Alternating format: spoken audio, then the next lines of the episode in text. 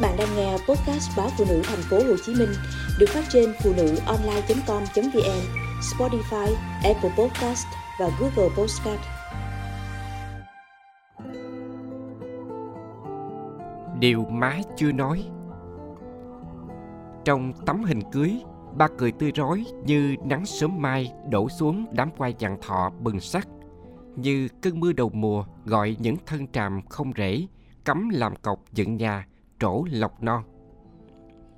Yên đứng nhìn mái lá đã bị lửa liếm mất một mảng lớn, thẫn thờ như thấy một phần thân thể mình cũng đã cháy thành tro. Tro tàn lắc rắc đen theo gió bay, tứ tung, đậu trên cả những nụ bông chưa kịp nở.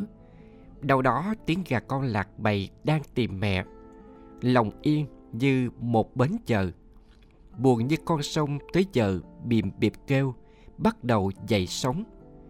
Mỗi ngày một chìm xuống chơi dơ, giọt nước mắt nhảy khỏi bờ mi, rớt xuống méo mó.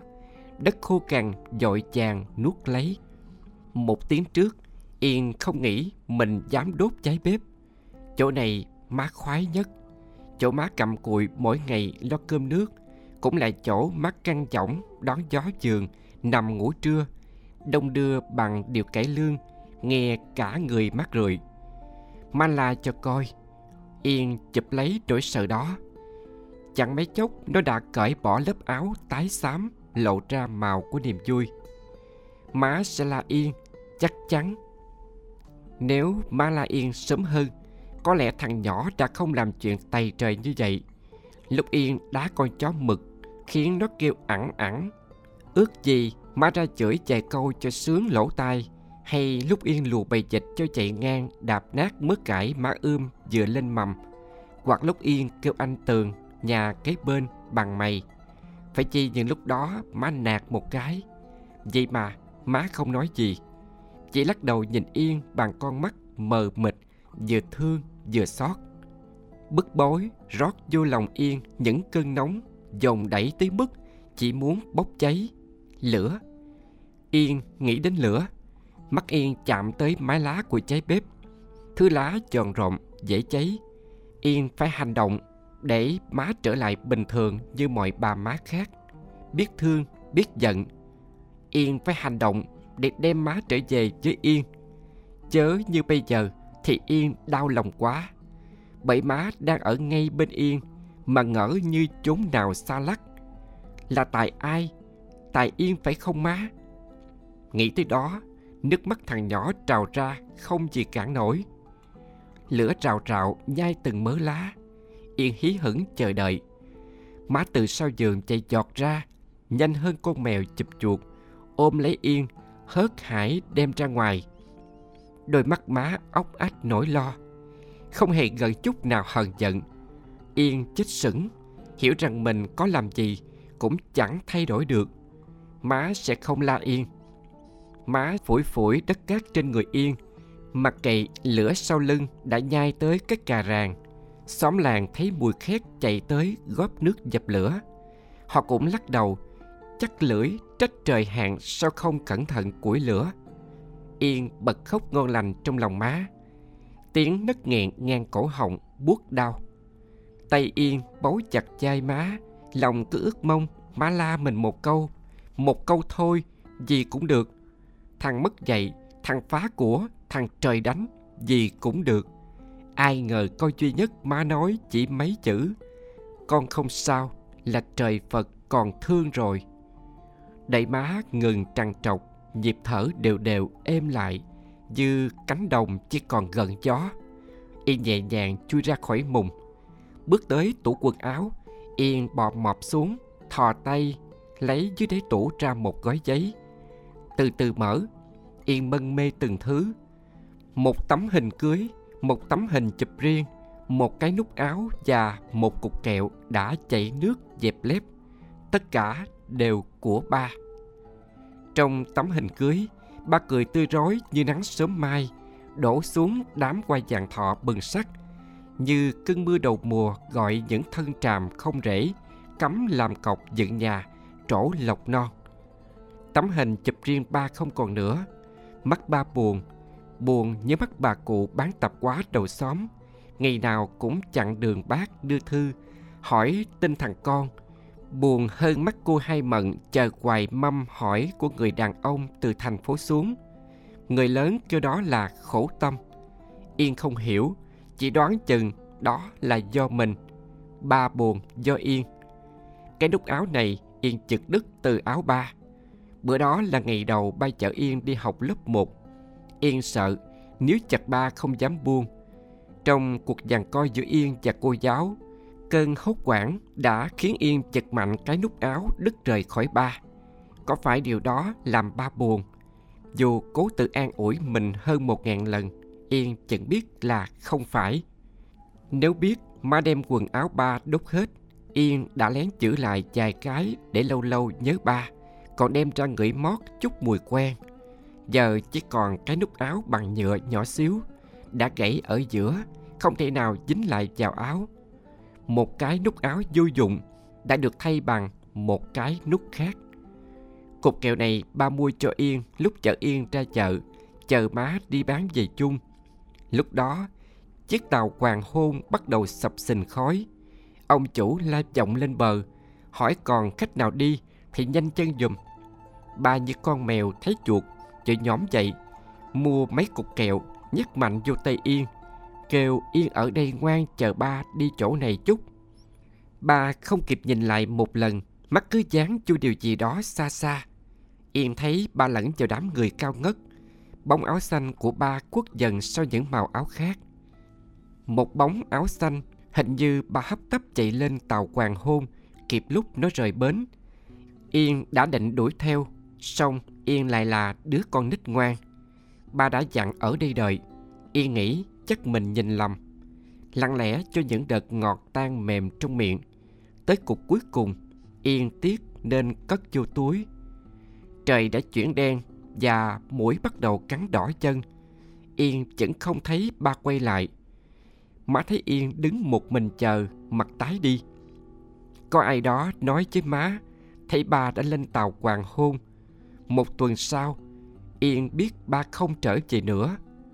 Là tài Yên. Yên lật tấm kính trên bàn lên, đón hướng trăng rọi vô tự soi mình. Yên đếm từng sợi tóc trong kính và trong hình ba. Yên so sánh từng chỗ, từng chỗ một. Có vết sẹo ngang chân mày, chỗ Yên té đập vô cạnh bàn phúng máu là giống ba nhất. Còn lại chẳng có chút liên kết nào. Mắt này, mũi này, môi này, cằm này, dường như mỗi ngày Yên khác ba một chút. Đã có vài người hỏi sao nhìn Yên không giống ba. Cũng có người hỏi có chắc Yên là con ba. Má trở mình, tiếng thở nặng nề hắt ra đập tan khoảng không im lặng. Yên nuốt ngược nước mắt, cất mọi thứ vô chỗ cũ. Yên bò như một con chuột, từ từ chui vô mùng, trở lại chỗ nằm. Thấy nhịp thở của má trở lại đều đều, dòng nước mắt thầm của Yên mới dám chảy ra. Yên nhớ ba từng nói, trong một chiều bâng quơ, nhìn những con dơi túa ra kiếm ăn từ bầu trời đang sụp xuống dần, rằng tình thương đôi khi là gánh nặng. Chừng nào ba mới về hả má? Yên ngừng đũa, ngẩng lên chờ câu trả lời, tâm trạng như con chó con đói bụng chờ chủ đổ cơm. Má làm như không nghe, tiếp tục múc canh chua vô chén. Yên như quá đá, tay cứng đờ giữ đôi đũa lơ lửng trong không khí. Má đang nghĩ gì mà mãi không chịu trả lời Yên. Bà có về không má? Yên đổi sang câu hỏi khác. Má biết thằng nhỏ cứng đầu nhất định đòi cho bằng được một đáp án, đành cố tìm từ ngữ, nói sao cho dễ nghe. Chắc mai mốt ba con về chứ gì. Má cầm chén lên và mấy đũa, nhưng không có hột cơm nào vô miệng. Chén má hết cơm lâu rồi, chỉ còn nước canh sóng sánh. Yên vẫn chưa chịu ăn. Yên biết đây chỉ là câu trả lời vô nghĩa. Nó cũng y hệt câu khi nào lớn thì biết. Mai mốt là một mốc thời gian vô chừng, nằm xa tích tắp như từ đây nhìn về phía thành phố. Chắc đó là ngày con gà biết sủa, cục đá trổ bông, bà già trẻ lại. Má nhìn Yên thật lâu, má xăm soi từng chỗ trầy, từng vết sẹo. Yên lóng rài suốt ngày gian nắng và đã ngã gần với màu những thân cây có tuổi trong vườn. Má tưởng tượng một Yên trắng trẻo lành lặn hồi xưa, hồi xưa mới có mấy năm mà. Dù không định nói, má vẫn phải tháo miệng cho lời bung cánh. Má nghe cô Tám nói thấy ba trên bốn ngàn, để má nhờ người nhắn kêu ba về. Chỉ khi đó Yên mới chịu cầm đũa lên ăn cơm tiếp. Yên nghe nói dưới sông có con ma da đen thui. Người lớn nói nó canh mấy đứa con nít tắm sông để kéo giò. Yên sợ nên không bao giờ dám tắm sông. Yên nghe mấy đứa bạn nói tối tối ma da hay lên bờ. Nó trốn trong mấy cái lò rèn cặp mé sông, sưởi nhờ lửa. Mỗi lần đi học ngang chỗ lò rèn, da gà Yên nổi lên. Yên sợ một ngày nào đó con ma da sẽ vô nhà bắt Yên. Lúc đó má có đi kiếm Yên không? Nếu người đi không phải ba mà là Yên, má có đi kiếm Yên không? Chắc là có. Nếu con ma da kéo Yên đi ngang khúc sông chỗ ba ở và ba nhìn thấy, ba có nhảy xuống cứu Yên không? Yên không biết nữa.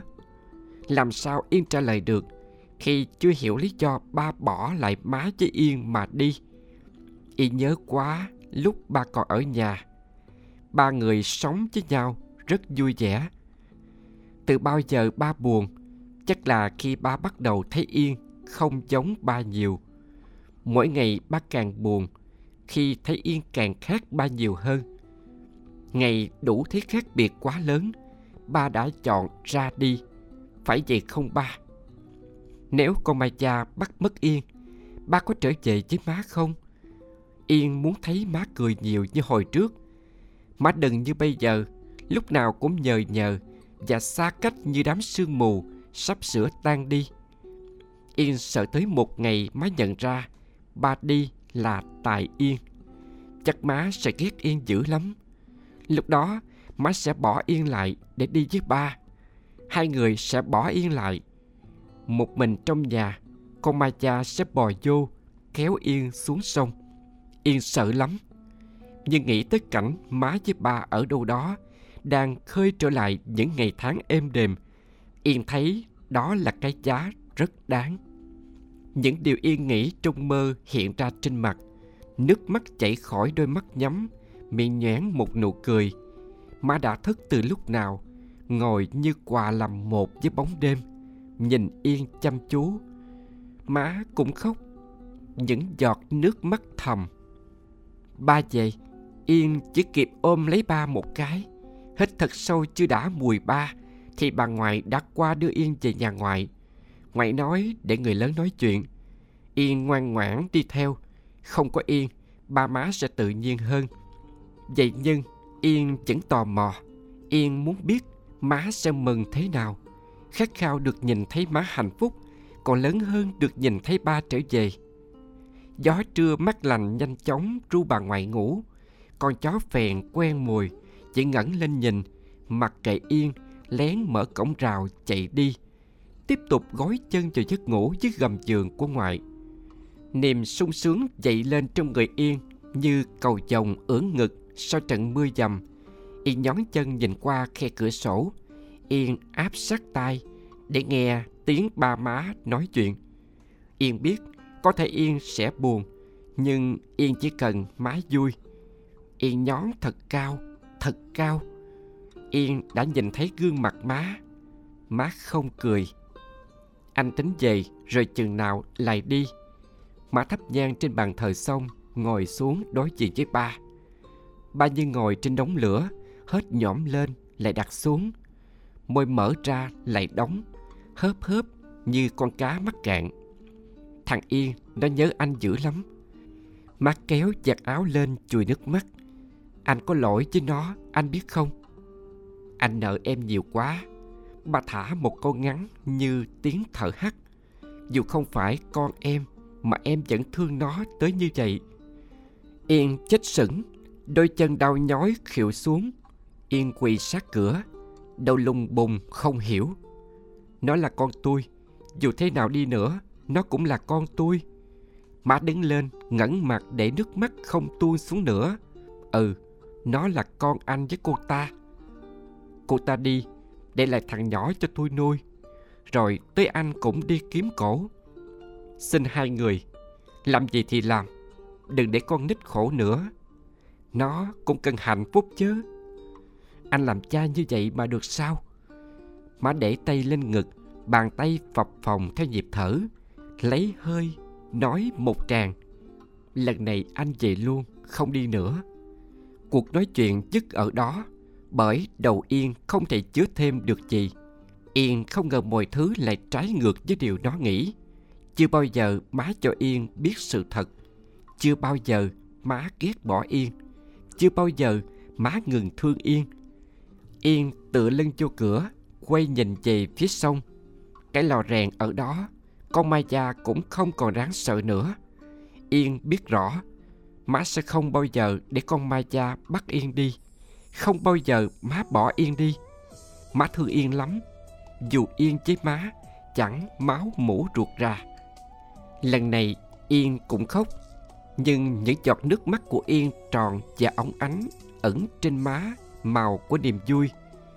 Vai Yên thôi gồng cứng, thả khỏi đó gánh nặng. Yên thèm ôm má quá. Yên biết rồi, má thương Yên nhiều lắm.